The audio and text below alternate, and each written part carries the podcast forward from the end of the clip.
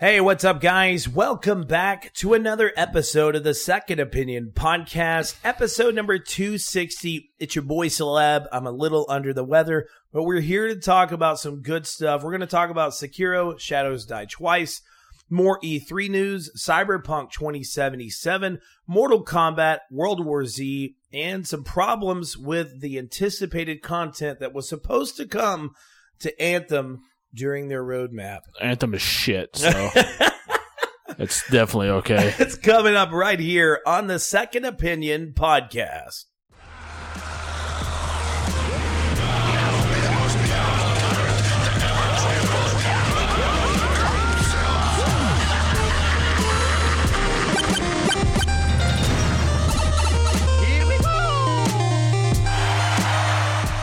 You're listening to the Second Opinion Podcast. This podcast has been brought to you by Second Opinion Productions. Gaming is our passion, podcasting is our profession. Check us out at Cinelinx.com.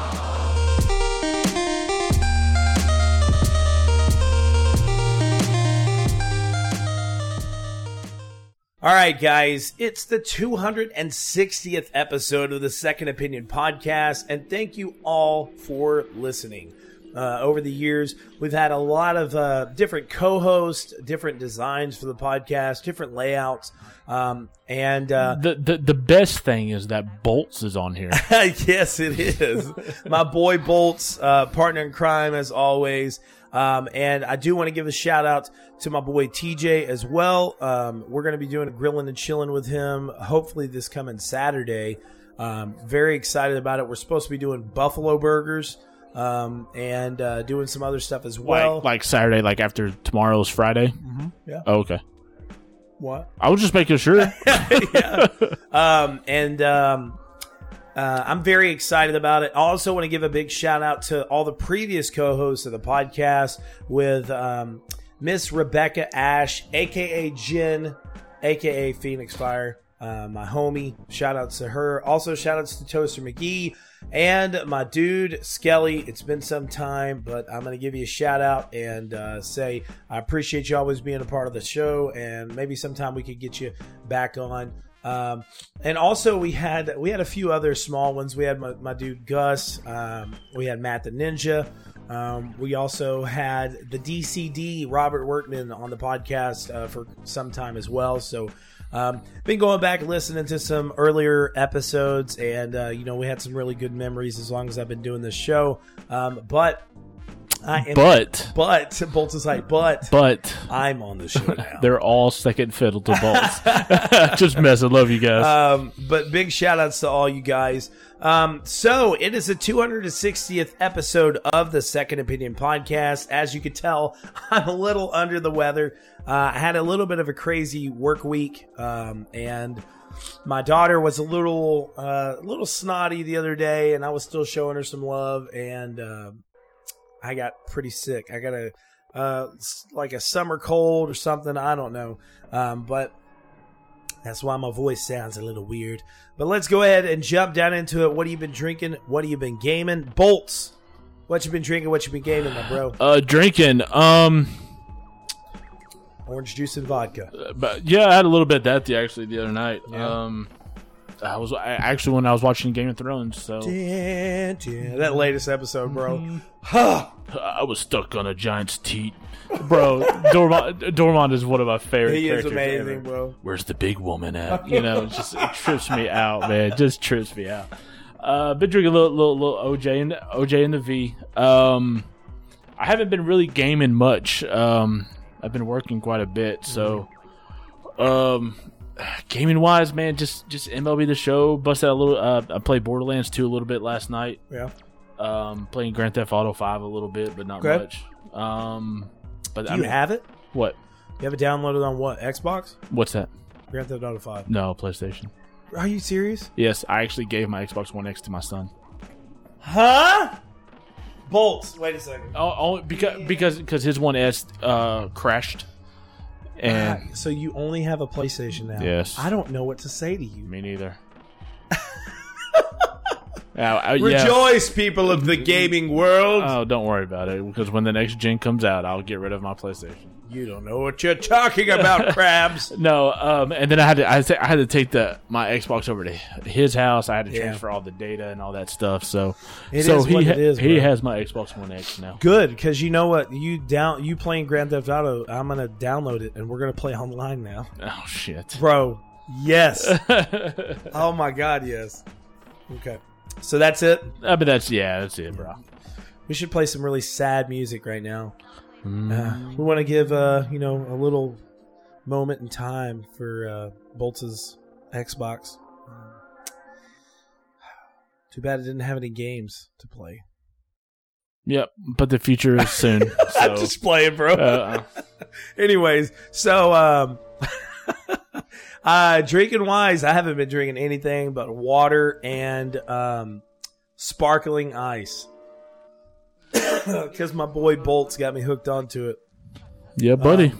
Gaming wise, I have been playing a lot of video games. Uh, I've been finally have been able to sit down and finalize my review for World War Z. Uh, if you're listening to this right now, you should be able to check it out on Cinelinx.com, um, and hopefully, I'll be able to get a video done uh, for it as well. Um, and I'm also working on my review of Mortal Kombat 11. Um, did get the code on Tuesday, and we were provided with a premium edition code, which is the collect like the pretty much the digital collector's edition code. It comes with um, skins. It comes with the um, character pack. It was the hundred dollar edition of the game. Um, and so far, I'm loving it. I'm going to talk a little bit more about that uh, later on in the podcast, uh, as well as um, I was about to say H1Z1, as well as World War Z. Um, but outside of that, I don't think I've been gaming anything else. Um, I was going to play some Blades the other day, but I just never got around to it. So um, I want to give a big shout out, of course, to us for being consistent and to Cinelinx.com for being so amazing to us. Um, you guys will be able to, if you're at the events, you will be able to see us at E3 and QuakeCon this year, and possibly, possibly, I don't know, but possibly I may be going to PlayStation Experience later on this year if they get the um, if they get the details and everything lined out. So, um, I also want to take a moment and say big shout outs to realoutreach.com. We got an event coming up for Detective Pikachu. We're going to take some kids there to see it. Make uh, make sure to head on over to realoutreach.com and uh, check out the great charity that we do there. Um, big shout outs to our boss Jordan uh, for doing this um, to to to take kids uh, that are in really bad circumstances and make them have a night of feeling normal once again. So head on over to realoutreach.com. If you'd like to donate, you can. You can set it to where you can give us $5 a month, $10 a month, or you can just donate to the specific event that we are doing that month. Video games coming soon. We have uh, Days Gone coming out April 26th. That is tomorrow. That is the life story of Daryl Dixon. Daryl Dixon. I got my bike and my crossbow. Um, and uh, oh well, I guess it's today if you're listening to this on Friday. Um, but uh, shout outs to PlayStation as well. They um, sent my dude Matt Quad C a um, review code for the game. Uh, it was really awesome because he went to a PlayStation event recently. He worked his ass off and did uh, some damn good coverage uh, of this game, and uh, we were, uh, you know, he was rewarded for what he did, man. So um, definitely make sure to check out his review coming soon to Cinelinx.com. Also, May 14th, we got Rage 2 coming out to PS4, Xbox One, PC. There was a new um, All You Need to Know video that was released by Bethesda today, talking about everything that you need to know about Rage 2 before the game comes out. And I'm just so fucking excited for this game, dude. Oh yeah, it's gonna be awesome. Yeah, man. I mean, the closer and closer we get to release, I'm just, I get so excited. But it makes me wonder so much of what is going to happen at E3 this year at the Bethesda E3 press conference, bro. Like, what is going to be announced? Because half of these games that I thought were going to be there are not there. You know, like, I originally, before they put the May 14th release date, I was thinking Rage was going to maybe release like in August. Well, you'll have Doom. We'll have Doom. Blades is gone because it's already released in early access. Um, Wolfenstein Youngbloods comes out July 26th, Yo- the weekend of QuakeCon. Yeah, so you'll probably have a little something there, um, and of course you'll have the Elder Scrolls. I hope so, bro. You've got to. What's the point of doing a big press conference if you don't plan on showing your heavy hitters? You know what I'm saying? Yeah. Bro, they had oh, we joked about that before. They're like, it's coming out and it's going to be Elder Scrolls Online in the form of Fallout 76. Bolts is like, I'm getting up and I'm leaving right now. I'm never coming back. let me tell you something. Let me tell you something. They've got look. Fallout 76 is like you know how you have that itch in your rectum that you could only get with like the corner of the desk and you like you spread your cheeks and you scratch and you scratch it it won't go away Yeah. that's what 76 is and then it turns into like this this scab between your Oh, please, no and more. It, and it starts bleeding, and then it just stop. It doesn't stop. It's there you so forever. it's there so forever. it's like a horrible hemorrhoid. yeah, it's, yeah. Oh my god! Without the cream, You are so ridiculous. I swear to God. Um, but I don't know, man. They've talked about it before. Supposedly, they're telling people that um, that uh, uh, there's two big games that are not going to be there. So I, I just don't know what they would show if it wasn't going to be Elder Scrolls and um, what's the name of it? The one- Starfield. Starfield. I That's the only other. Well, that's the only other two names that they dropped since last year. unless they announce like a new Dishonored and something else. I mean, Exactly. I don't know, bro. I don't know either, bro. Maybe they're gonna re-announce Battle Cry, Or another version of Skyrim. Skyrim on the Coke bottle. It's like if you pull this tab to the left, you're. get- I don't know. It was a horrible joke. Dear Um, Lord, dear so Lord. bad. Anyway, so okay, uh, moving down through the podcast. Uh, we're going to talk real quick about World War Z. So, World War Z, my review is coming, and just as a quick preview, um, this is what I had to say about some of the story. As most of you may know, I am all about story in any genre of gaming. When World War Z was announced, I first was expecting a game adapted to the 2013 World War Z film with names like Brad Pitt, Peter Kaplan, and Matthew Fox. This would be a great way of seeing their on screen characters follow up the events of the film since Paramount Pictures announced the cancellation of World War Z 2 early this year. Well, to my surprise, this was not the case with World War Z. We are presented with four episodes that consist of three levels per episode. Each episode comes along with four playable characters with their own backstory cutscenes. Although I thought this was a cool addition to the game, I felt like I had no connection with the characters I was playing with. This made me also feel like the story missions were literally just any other title's point A to point B mission placements. So that's just a little bit of my review for the game, uh, and it should be up later this afternoon. Well, it should be up now if you are reading it on Cinelinx.com uh, or listening to this podcast. So, my thing about World War Z, uh, it is a very fun game. Um, the swarm engine that they have uh, works really well um, when it wants to work. The problem with this game is that there's a lot of times that it feels like it's trying to be something that it's not. Uh, and when I say that, I mean that it really feels a lot like Left 4 Dead.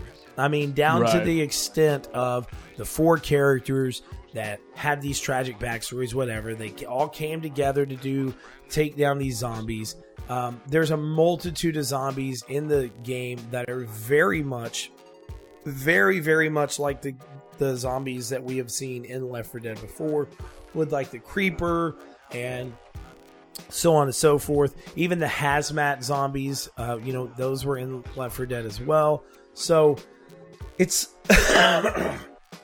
it's a crazy thing because I feel that um, I feel that this game is a good game for the price that it is. The game is only thirty nine ninety nine. It did come out on the sixteenth, and it was done um, by a total, I think, of three studios. There was Mad Dog Games, there was Saber Interactive, and then there was, of course, Focus Home Interactive, which uh, I think owns Saber Interactive. So um, it's a crazy thing, as I said, because uh, I think this game pulls you in four different ways. Like it's you have uh, some really awesome multiplayer experience in this game, which is the uh, player versus player versus zombie game mode. Um, and you, it is literally a multiplayer mode to where it's pretty much like team deathmatch, but you also have to face off against zombies. And there's sometimes that if you corner your uh, enemy team, uh, then in the correct spot or make too much noise in certain areas or wait until the swarm comes around and you corner those team uh, members that are against you then the you can really get them in a bad spot and help your team out score wise um, it's it, it's just weird though because there is the normal you know stuff like king of the hill um, and then there's a uh, you know swarm domination uh, mode as well. Um, there's also scavenger raid and vaccine hunt. Um, so these modes are kind of you know pretty much modified run of the mill modes, but I think the highlight is the player versus player versus zombie um, gameplay uh, because the fact that you can have you know everybody that's in this one multiplayer mode facing off against each other, and then out of nowhere you get a notification that there's a big ass swarm coming in. You kind of have to work together at some points in time uh, to like kill the zombies, but you're facing off against each other at the same time. Or you can just say fuck it and just leave those dudes and let the zombies kill them uh, while you're trying to run over and stop some other point or whatever. So it's a cool, it's a cool aspect of the game. Um, but as I said, the problem with it is I really do feel that it to make it entertaining, they pulled too much from previous games like it in the genre. Yeah. Um, so, um, this does not mean that it is a bad game. Uh, I still think I would still recommend this game to any zombie fan out there, uh, especially people that are interested in a game like Days Gone and you don't have a PlayStation. So, uh, my full review for this game will be posted up soon. You'll be able to see my score and all that stuff over on Cinelinx.com. so check it out. Bolts, What? um, is there any interest in this game for you? No, no. I'm I'm I'm done. I'm pretty much done with the zombie genre. Um, I just, it's just it, and you know, I got nothing to say. I really don't. I, I'm I'm tired. It's tiring. It's it's if it's not one thing, it's another. It's one after the other. Yeah. Um, I know Resident Evil 2, the remake, remaster, the whatever you can edition that you want to call it. I, I, you know, it looked great, but it was, you know, something we had played. Um, I'm ready for Dying Light 2 to come out. That I loved the first one. Pro. So I'm really, really, really ready for Dying Light 2. It's going to be awesome. And uh, that's another thing. We talked about E3 a little bit. And you guys have to realize with E3 around the corner, we are going to be talking about a lot more on the podcast. There's some topics today that we're going to be talking about uh, that are E3 centralized. Um, but I, am really hoping we get to see some gameplay, maybe even play the game while we're there. I'd be ecstatic. I know you would be. Um, so, real quick, I'm going to talk about Mortal Kombat and my experience with the game so far. Um, we have some stuff that we're going to talk about later on with some stupid ass drama um, that is is um, kind of haunting the game right now from fans that don't know what they're talking about, in my personal opinion. But um, my experience with Mortal Kombat 11 has been a great one. Uh, when it launched, um, I got the code uh, provided from NetherRealm Studios, and uh, I'm just so uh, over the moon with this game, and it is honestly um, my one of my favorite Mortal Kombat's so far. I've been a big Mortal Kombat fan for some time. Hopefully, you were able to go over to Cinelinx and check out my article about my top five Mortal Kombat games of all time. Um, but day one, if you did get the uh, premium edition of the game, it came with a character pass, and if you pre-ordered the game, um, you were able to get all of these characters. You got Shao Kahn, Frost, which Frost is playable after you play through the story mode of the game, or you can purchase her early. Um, Johnny Cage, Cassie Cage, Sonya Blade, Jax, Jacqui Briggs, Sub Zero, Raiden, Baraka, Noob Saibot, Scorpion, um, Kano, Cabal, Liu Kang, Katana, uh, Kung Lao, Jade, uh, Skarlet, uh, Erron Black. I'm losing track of him now.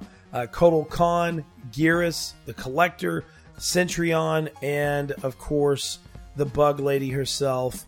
Um, of course, I would forget her name, D'Vorah. Jesus Christ. Um, so, for the most part, I think this is a very good roster um, to start the game with.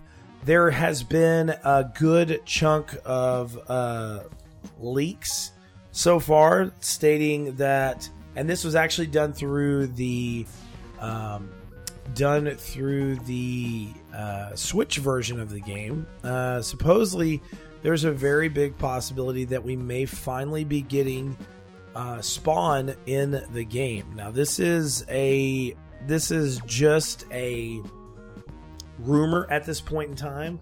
Um, I know that the first DLC character that we will be getting is, of course, the man himself, Shang Tsung, and I'm very excited to have him back in the game. Um, but um, there was, I guess, a couple of months back, there was a DLC leak that supposedly had said that Spawn, um, uh, Fujin, Sheeva, Sindel, Terminator, Nightwolf, Joker, and of course Shang Tsung were going to be all of the DLC characters. So Bolts, as a fighting game fan and someone that somewhat admires the Mortal Kombat uh, uh, series, these DLC characters Shang Tsung, Joker, Nightwolf, um, Terminator, Sindel, Spawn, Ash, which I don't know who Ash is. Um, I wonder if that's I wonder if that's Ash from Evil Dead. Bro, okay, that would um, be amazing. Overall, about the the DLC roster, if that's the truth, I don't like it. Why? I just What's the main ones that you don't like? um. I, I guess more or less all all all the, all the special characters. I you know I I, I mean it's Spawn. Yes, Spawn's great. Um, Ash is if that's the Ash we're thinking of. That's you know That's pretty awesome. you know he's he's got a chainsaw, so you got Leatherface. Oh. You know Terminator, it's a robot. Oh. I mean, it's just unless unless somehow some way it moves like you know Sector and and and Cyrax and stuff like that. But Terminator's a, a big T T what what is it T eight hundred or whatever the hell it's called. Yeah, It's a big yeah. blocky one step in like you know Sentinel from from the Marvel universe. Yeah. Um, Joker. See, my thing with Joker is if they bring Joker in the game and they let you do fatalities to him, awesome. But if not, if he's brought into the game and you cannot do a fatality with him at all, then it's going to aggravate me because that's one thing that I very much disliked in Mortal Kombat versus DC Universe is that a lot of the DC Universe characters you could not do any type of fatality with them Yeah, at all No. um, because it was just like no you're not going to kill our characters exactly. so if joker is coming over there and you can't blow his brains out don't bring him over that's it. you know Um, I like I like the uh, the Shun. Um, I like uh, Sindel. Um, I don't like Sheeva. Bro jesus whenever i told him that sheeva was coming in, in dlc he's like really sheeva and i was like yeah and he's like i'd rather have goro back Right. Sheeva." Yeah. If, if this is the list, I'm not I'm not overly impressed. now they So- are saying that shinnok has been shown you know he was uh, he, he is part somewhat part of the Yeah. prequel or prelogue uh, of the story in Mortal Kombat 11 uh, because of the events that happened in Mortal Kombat um, X. Uh, but also the the hopeful in my mind, the hopeful in my mind would be Rain and also Smoke because we had a cy- a Cybertronic version of Smoke uh, in the last game, but we haven't had Smoke in the as a character in the game since Mortal Kombat 9, and I think Smoke is one of my favorite characters. So, um, But anyways, so I beat the story mode. I thought it was fantastic. I really enjoyed what they did with the story mode, um, and it's such a cinematic. It's such a cinematic uh, experience now. Um, I had uh, I can't remember who it was that was over here. Was it Jesus It had to be Jesus. or was it you? No, it wasn't me. Man, I didn't think it was Jesus though. It was somebody I don't know, or maybe I was just talking to myself while I was half You asleep. Um, but so it's it's so crazy because it does ha- it has those moments to where you know like you fight as much as possible, and then you have like a cutscene. No, it was you because you were, we were joking about it. You were sitting on the couch, and I was playing through the story mode, and uh, you were like, "So what? Like you fight somebody, and then it cuts to a cutscene." I was Who not here, bro. I promise Who the you. fuck did I talk to, bro? I have not seen Was it a anybody or ghost? somebody play It Mortal was Kombat a 11 fucking yet. ghost, bro. There's a ghost in my house. I'm bro. I am like baffled. I'm trying to think of who the fuck it was, but anyways, so um, it has such a cinematic presentation in this game. It, it is everything that I loved about um, Injustice Two wrapped into the Mortal Kombat universe. I loved how how visually stunning Injustice 2 was, and they really did an amazing job with Mortal Kombat in this perspective. Um, the gameplay is a little different this time around. They did do away with X rays. There is the fatal blow that you can do, but you can only do it one time a match. Like literally, if you do it once, you can't do it again the entire match. Um, also, uh, also they did um, a I thought well I thought was a really cool thing. Some of the other people, which we're going to talk about later, um, didn't really think was very cool. But the crypt has changed. Uh, it is on Shang Tsung's island. You go out, you talk to Shang Tsung, you go through the crypt in a third person mode uh, with a random generated character, uh, and you go and bust the crypts up and whatever. I really loved it. I loved it. Um, now, I haven't really got into the towers too much, but I'm just enjoying my time with the game. The gameplay is a little bit slower, but it's more focused on the combat. So, um, which is something that Bolts hates. Yes. He's always felt that Mortal Kombat was a little bit of a slower fighter compared to games like Marvel vs. Capcom. Pretty much. Yeah. Pretty much. But I mean, you like you respect Mortal Kombat. Well, yeah. I mean, it started it all, so you have to. I said you respect the Mortal Kombat. I'm like, you respect the tournament, the tournament of souls. No, that's Soul Calibur. Tale of Souls. What does that guy say? Welcome to the Tale of Souls. It's like yeah, yeah, yeah. but anyway, so to move on through the show, um, really enjoying my time with the game. Uh, I don't give a shit what anybody says. Shit talkers talk shit. That's fine. That's Okay. Cool. Um, the the no, but there's a difference between you and shit talkers. You're bolts. Um, I will say that I mained Jax in Mortal Kombat X. He was my main. No offense or buts. He is not my main anymore, bro. they have changed him. His even his wrestler variation, which is the one that I used to use on Mortal Kombat X, is not the same at all. So, um, surprise, uh, there are two characters that I really like playing as.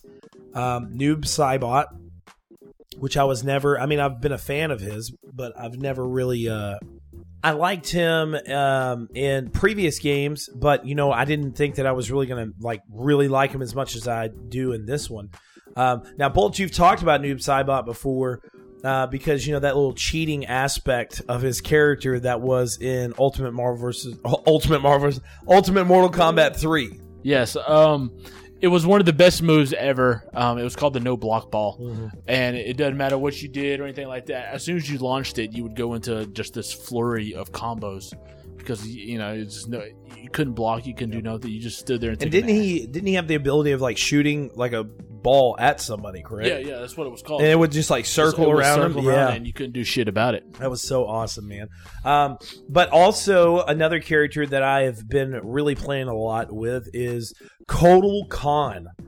I'm super surprised, and I really don't know what to say because Kotal Kahn, I freaking hated his guts in Mortal Kombat X. I hated him as a character. I disliked his overall being.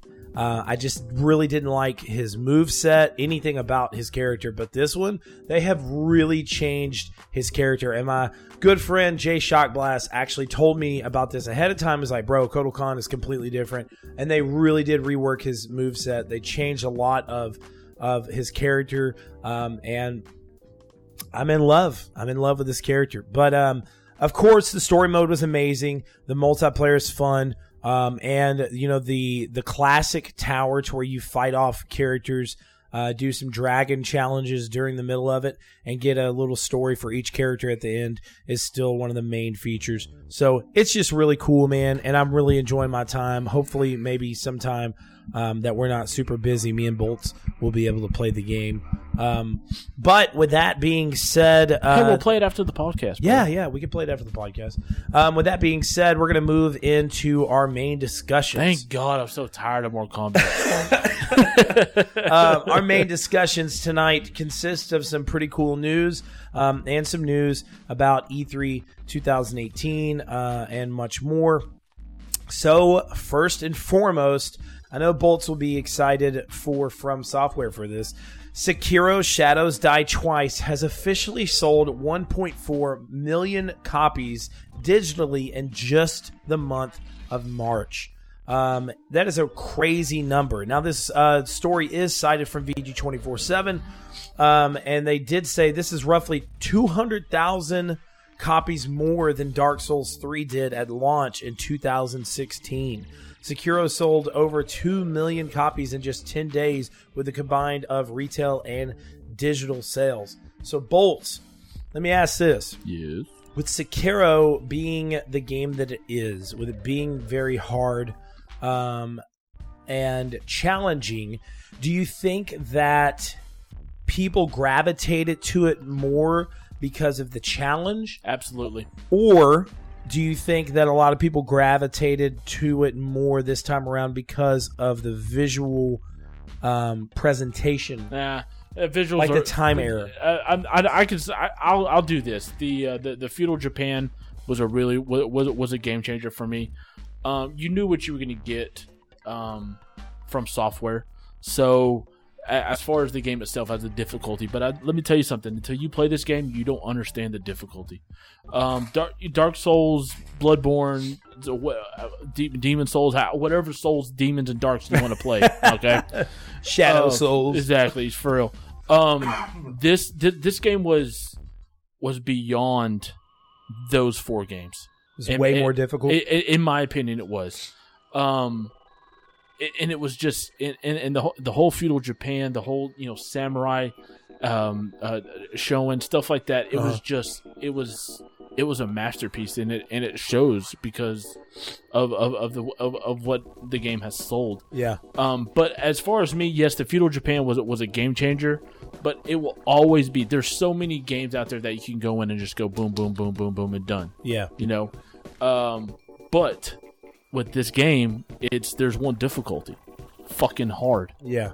and that's it. Yeah. So you have to master it. You have to be good at it. You have to put the time in it. You have to to know what buttons to push when you need to push. This the, these type games are the true game thinking games. Yeah. That you have got to strategize. So I, I I'm I'm I'm not surprised one bit how well it is done. Um, people gravitated toward it for many reasons. Mine was the difficulty and of course the feudal Japan. So Yeah.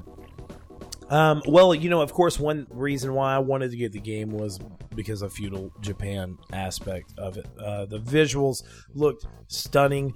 Um, the samurai and all that stuff, dude, it was amazing. Uh, like it literally originally before I, you know, when when Matt had seen it at E3 last year, he had talked about how beautiful it was and stuff, and I was like, hell yeah, I'm gonna play this game. And I started thinking, I'm like, probably gonna get my ass whooped. I'm gonna do the same thing I did the last three or the last two It- Dark it- Souls style games it and be like, test nah. your patience, my man. Yeah, yeah. I saw that. I saw a friend of mine play the uh, snake scene. Oh, and yeah.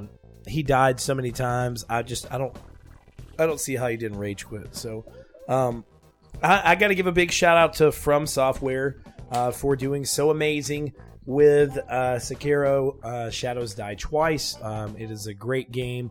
Uh, you can check out our full review over on Cinelinx.com, and it was reviewed by my boy Matt Quadsi. So, with that said, we're going to talk about some more news uh, that has to do with, I guess, fan favorite video game studios, and that is Square Enix. Uh, Square Enix has officially announced their E E3 2019 showcase, and it will be taking place June 10th. Square Enix has announced that they uh, will have a showcase during the E E3 2019 show. On Monday, June 10th, Square Enix will host its E3 show, and those who live in a certain time zone will have to stay up to watch this time zone. Now, this is sourced through VG247, so big shout out to them. Um, it'll happen at 10 uh, June 10th, 6 p.m. Pacific Standard Time, 9 p.m. Eastern. So me and Bolts will probably watch it. If it's happening on Monday, June 10th, that'll be uh, I don't know if we will watch that because that is actually the same day of the Xbox and Bethesda press conference. So Oh yeah, no, no. Sorry, Square Enix, you're not that important. Well, this is the thing. Um, there is a very big possibility that the studio is going to talk about Final Fantasy VII remake. Um, That's the oh look. Let's, oh, hold on. Before we even continue this conversation, this is the only thing that anybody wants from Square Enix right now. If this is not remotely anywhere within the words of the people presenting of what Square Enix provides, it doesn't matter. well, it also says right here in this article, it says the first ever official concert dedicated to Final Fantasy VII is taking place June 9th in the Dolby Theater in Los Angeles, the day before E3 ki- kicks off. So there's a very big possibility they are going to announce maybe a release date, saying that it's going to come out do 2020. on Final Fantasy VII, don't even come back next year. I agree. Don't come back.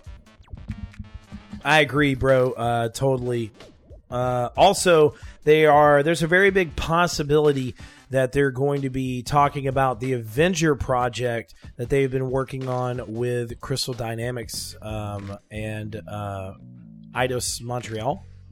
Um, what are you thinking about that, bro? It's supposed to be uh, like a third-person Avengers game that has been in development for quite some time. Oh, okay.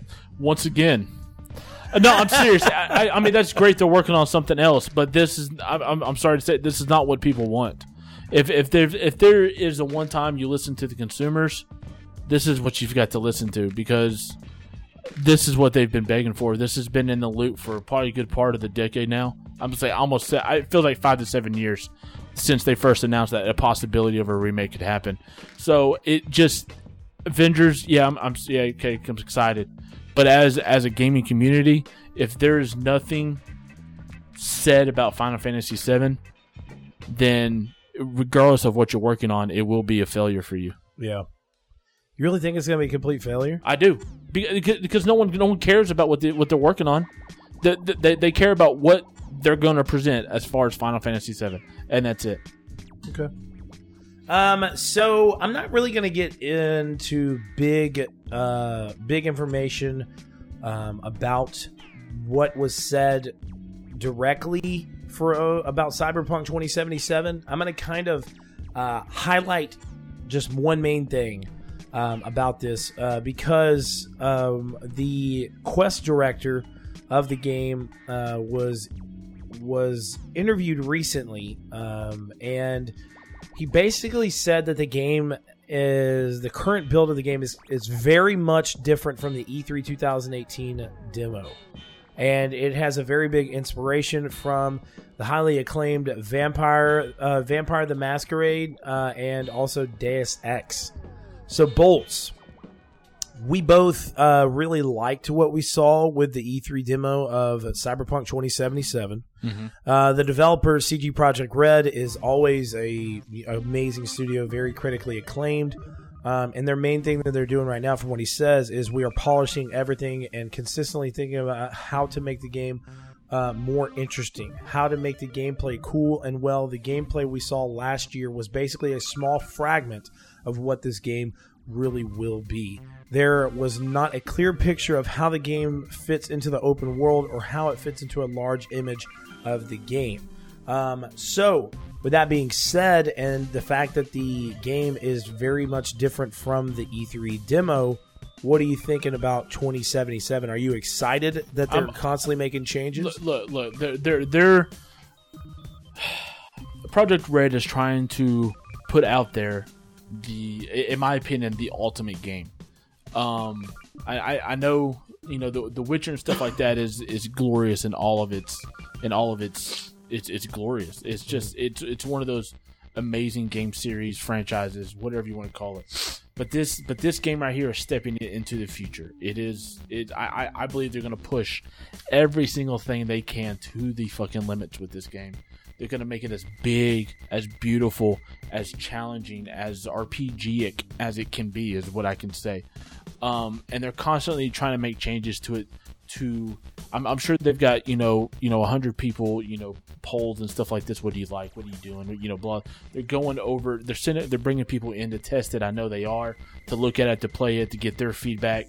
And if they're listening to them to to make changes as far as as many changes as they can make, that would still make the great the game great. I love it because because once you once you once you stop working on a game, then you're satisfied. yeah. You're satisfied with what you got. This company is continuously working on it because they see something else and like, ooh, that would probably be better, or ooh, we could take that out and add this because it would do this, this, and we could take that out because it's not that important, or we can do this, this, and this. You're always, always changing something. You're always looking for the better of what your game can provide to the gamers. So yes, I'm, I'm. My opinions on this game will not change until the day I play it. Yeah. And I actually agree with you on that. Very much so. I think that um, the game overall is uh, is going to be amazing, and I don't think it is a scary thing that the demo is very different now compared to what it was. Um, as what Bolt said, we have seen a lot of studios in the past that have been super okay with, oh well, you know, this is pretty much the same product that we had at E3 last year, um, and they've not turned out well.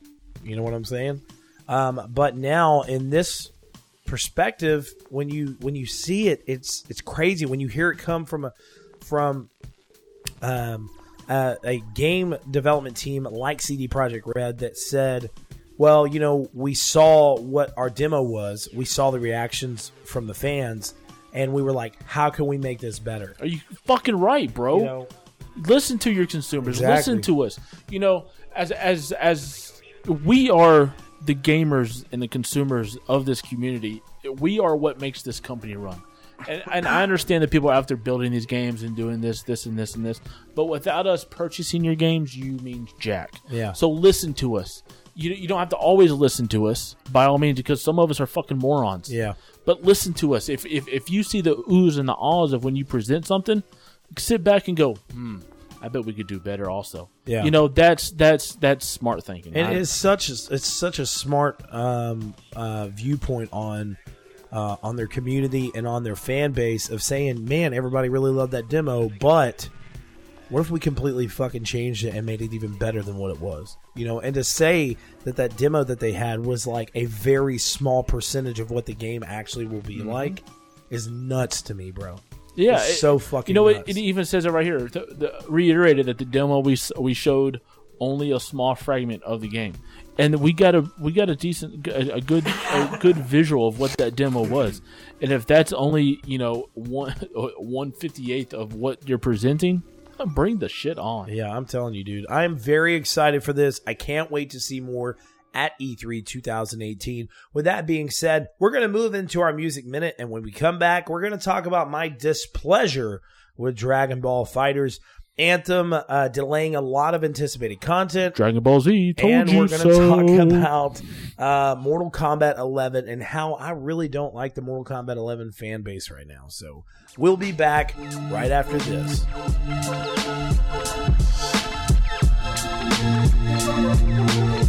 Bye.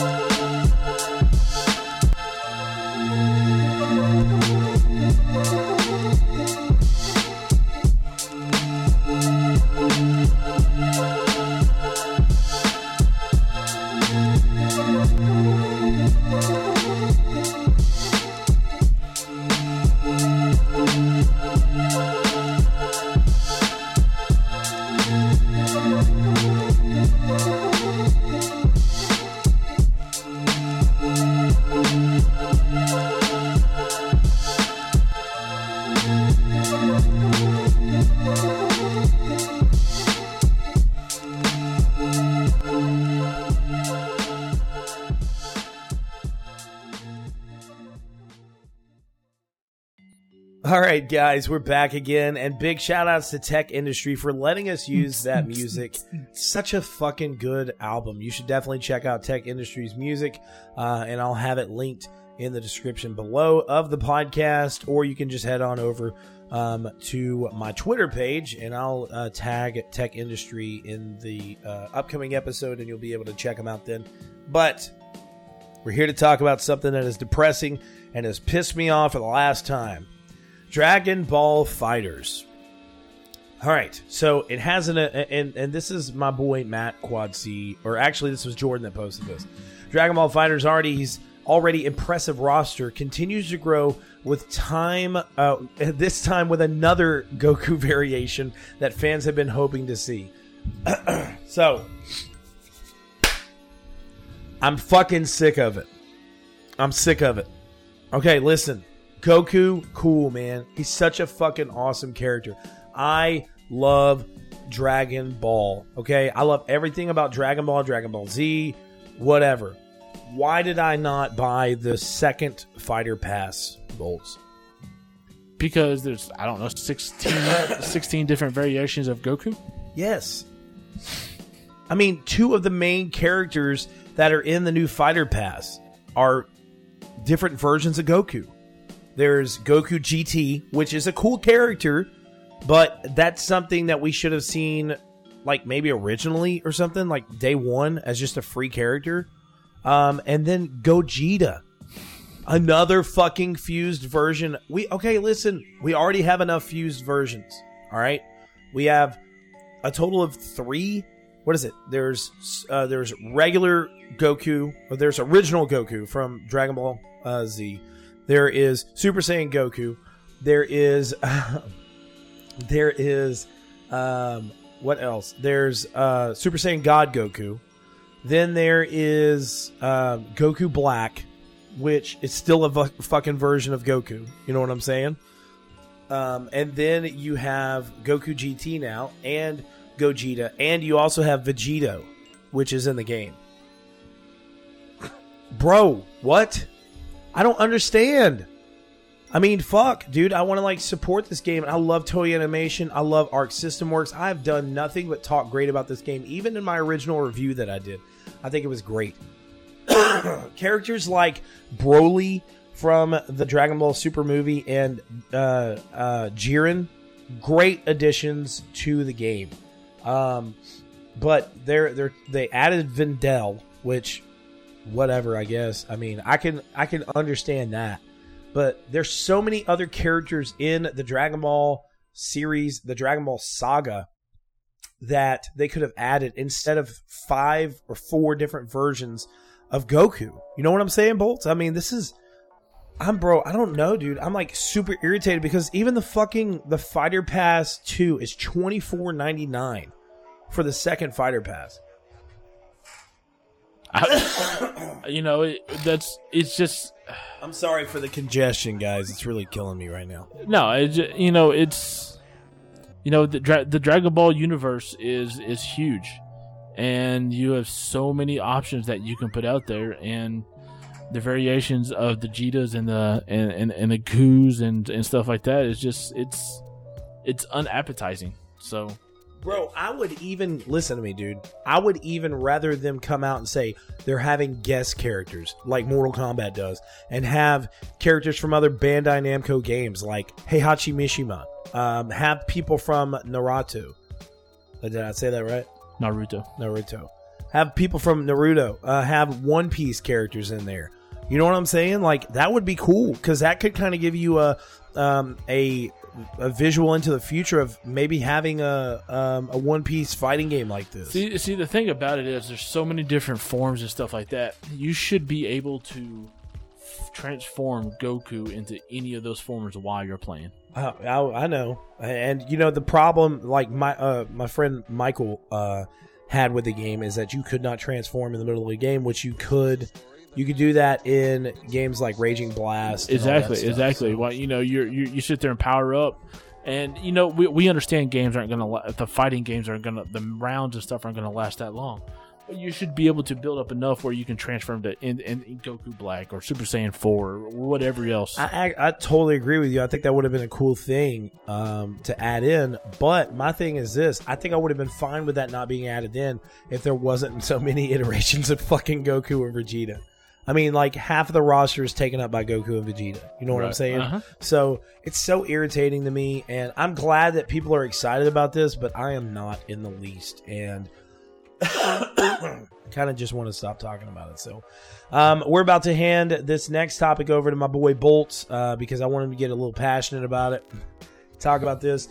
So it's been officially announced that Anthem uh, is delaying a lot of their anticipated content for the game. Uh, and it was quoted on GameSpot.com. A lesson we have learned is we are we have been talking about things way too early. So the content that is said to be delayed is the Master System, Guilds, Legendary Mission Phase 2, weekly Stronghold challenges, leaderboards, some free play events, and the Cataclysm event, which was the big, big event. The Cataclysm would bring about new challenges, rewards, and push the story and Anthem forward. Um, and that is a very big thing that is being pushed back. They're saying um, they're going to share more information about it in May.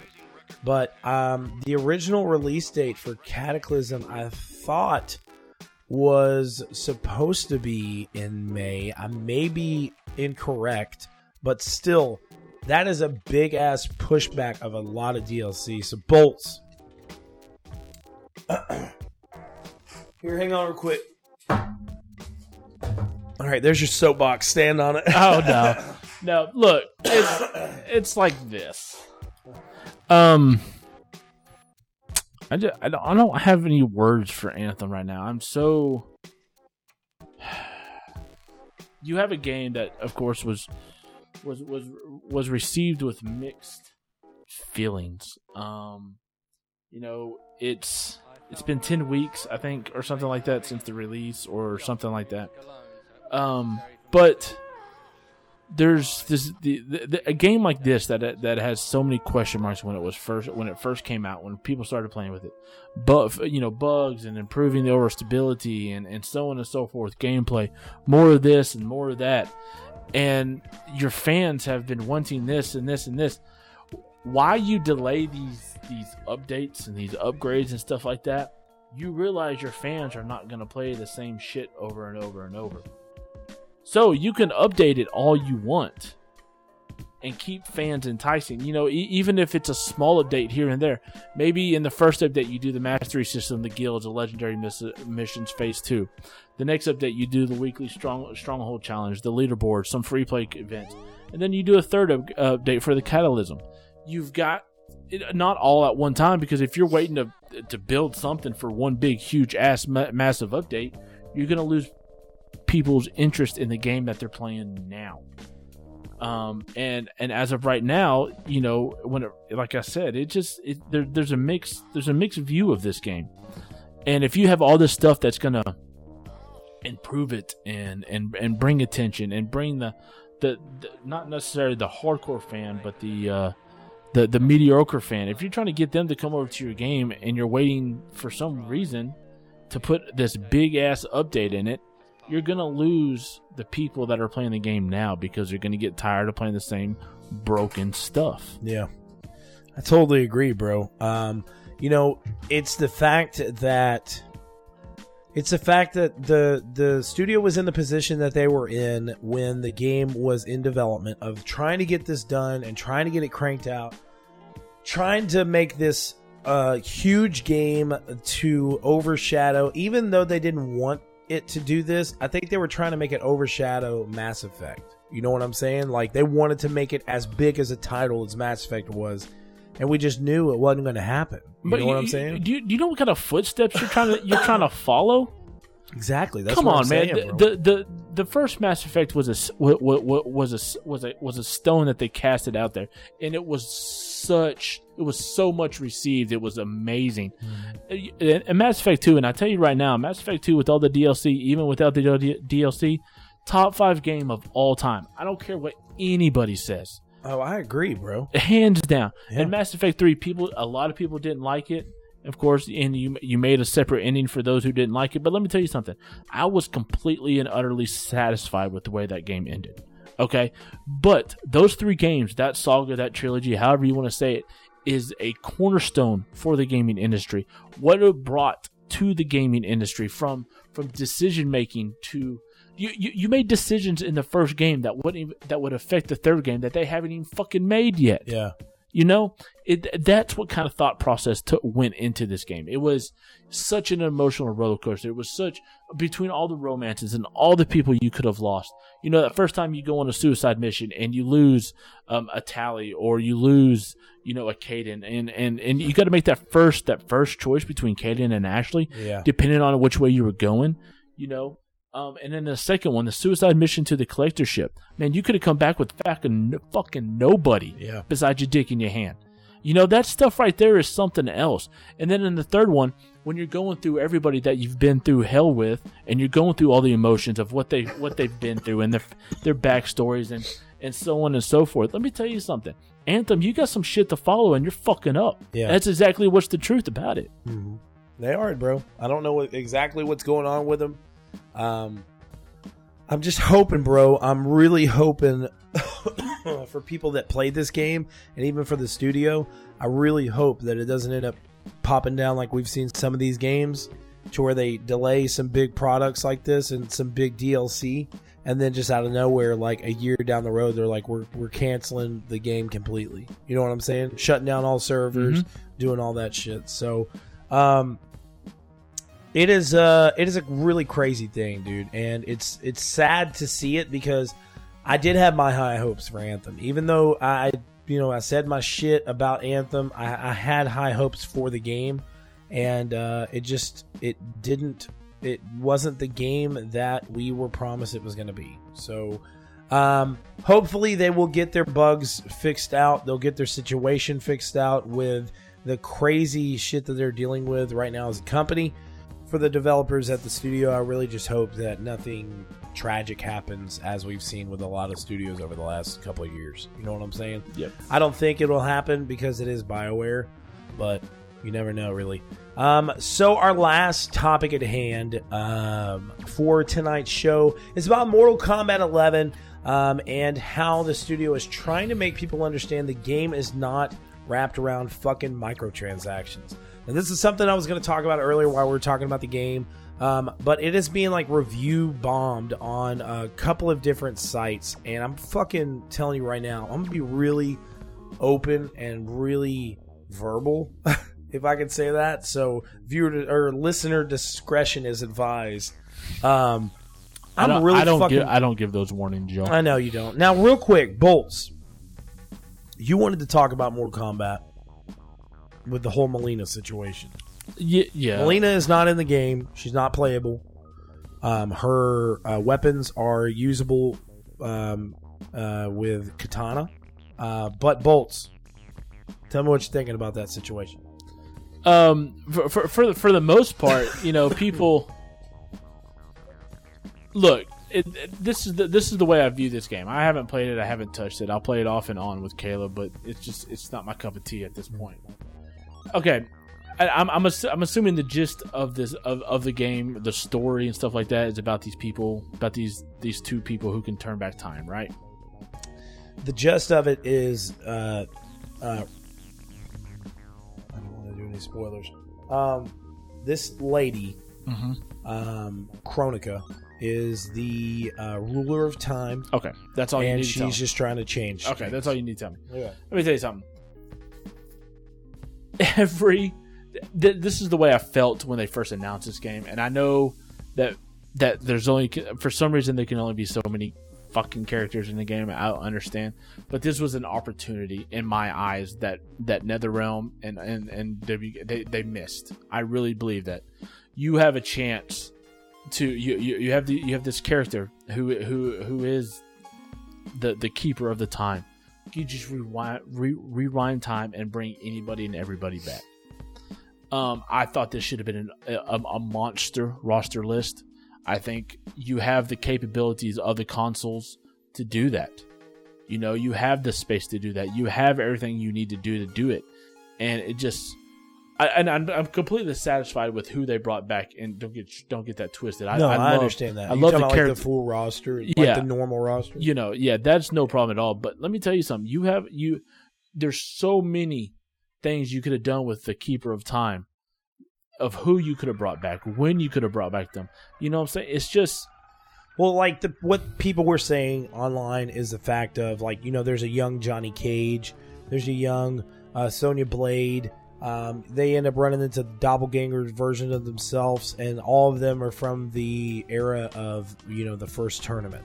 Um, so, um, the thing is, is you know most people what they're getting at is if that's the case, why why didn't Mileena come back? You know, if some of these other characters um, some of these other characters, you know, are getting brought back anyways. Why wouldn't they bring Mileena back? It's just not how the story went. Now, if you haven't played a lot of the story missions in the game, um, or, through from Armageddon to now, the story stretches from the last moment of Armageddon. Um, you don't have to play through the story of Armageddon to know what's going on, but the last moment of Armageddon, um, Raiden is fighting um, Shao Kahn. Uh, Shao Kahn is about to beat his ass, and he sends a vision to his future self and says, "You must let him win." Uh, and that is what where Mortal Kombat 9 takes place. And you know the situation happens with that. You know, Liu Kang, Kitana, all these, a lot of fucking characters died. A lot of characters died. And then in Mortal Kombat X, a lot of those characters came back as Revenant versions of themselves, like Jax, Liu Kang, Kabal, um, Kitana, uh, even more than than just those four people that I just named off. But the the thing about that is, um, you know, Mileena. The reason why she didn't come back in Eleven is because she was killed by D'Vorah in the story. Um, she was D'Vorah, you know, threw up a bunch of um, you know maggots or bugs and shit all over her face, and it completely you know ate her down to nothing. Um, but people were saying in that case, why was why couldn't she have been brought back with the new way the story is? And, you know, I understand what people are saying, but at the same time, I'm like, it is what it is. So, I but I do agree with Bolts. You know, I think that it would have been cool if they would have been like, you know, day one, there's going to be 40 characters. You know, I, I, I just think it was a it, it was an opportunity missed. yeah, yeah, I know what you're saying. So, um, but the problem uh, and the main thing we're here to really talk about is my my opinion. sorry, guys, my opinion on Mortal Kombat fans right now, or so called quote unquote fans. Um, there was an article posted recently, um, and actually, it actually came from um, the Mortal Kombat Reddit page. Um, and this guy, Accomplished Poet 8, did a calculation that supposedly states um, that to buy the it says it calcul it's calculating 56 characters 20 or 56 skins 23 characters uh, that would cost roughly around five dollars. So it said for the premium to buy all the premium skins to get every one of them would cost roughly around 6440 bucks. Um, and of course instead of researching the stuff fans went livid.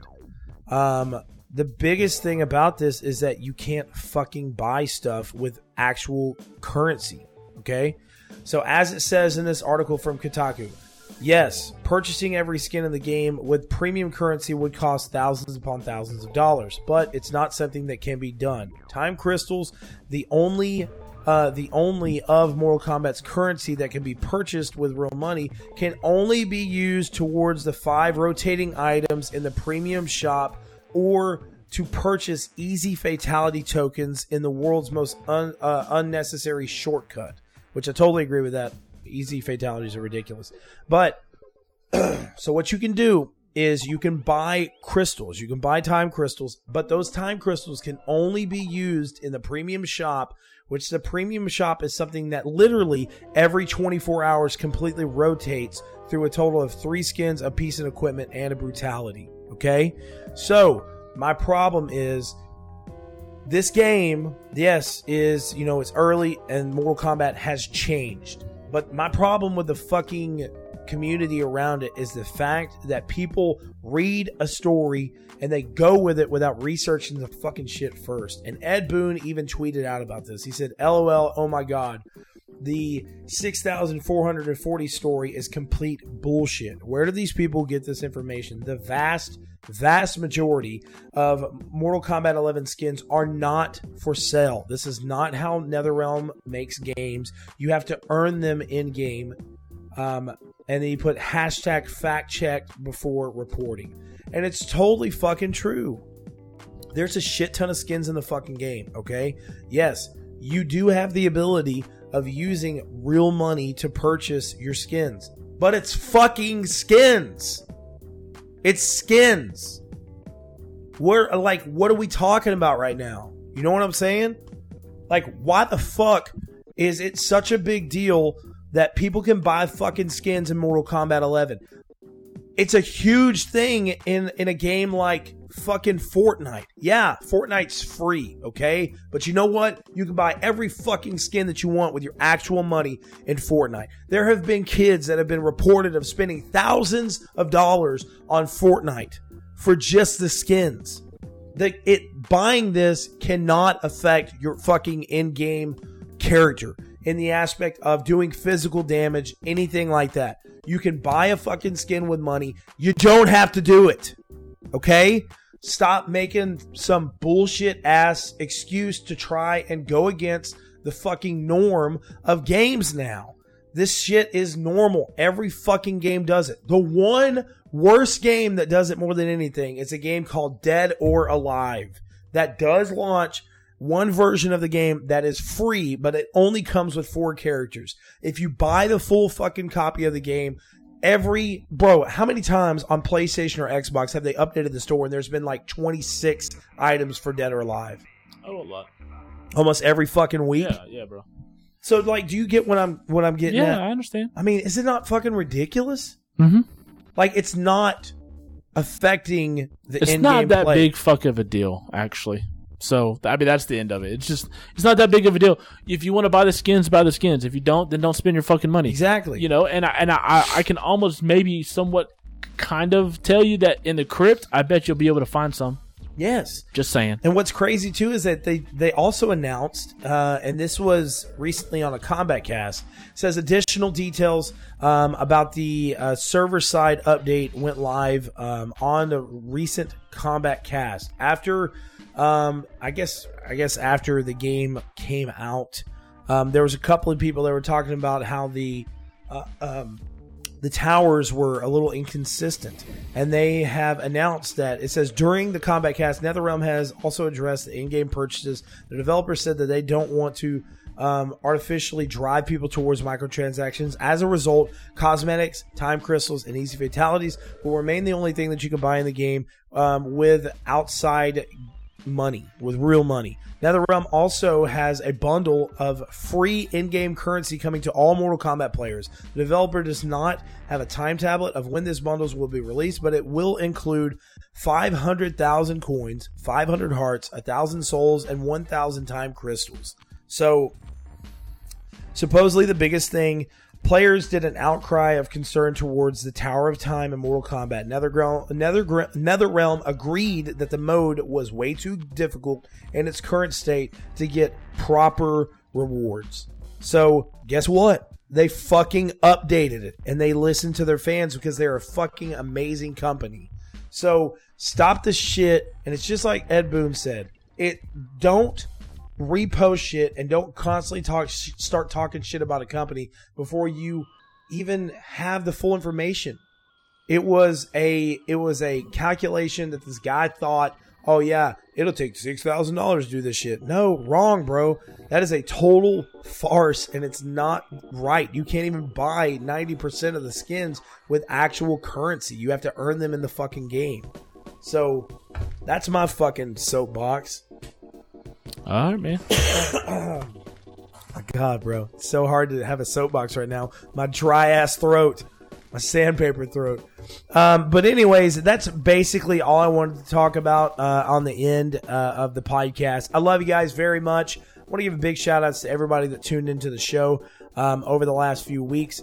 Big shout outs to my boy Matt Quad C, Jordan, the entire Cinelinx crew. Also, shout outs to my boy Jesus, and shout outs to my dude, the real TJ, aka T Spray Spray. There's a fake one out there somewhere. Know. shout out to my dude Aaron, too. AJ. My boy. Yes, sir. I guess I can say shout out to my son and blah, blah, and Amara. Anyways, guys, this is episode two freaking sixty of the Second Opinion podcast. Make sure to check back next week. We'll be back for episode two sixty one. Um, and over the next couple weeks, we're really going to start ramping up our ideas and thoughts about E3, why we're excited, and we'll also be having some more content for you guys with grilling and chilling and a few other things coming soon. Peace out. Peace.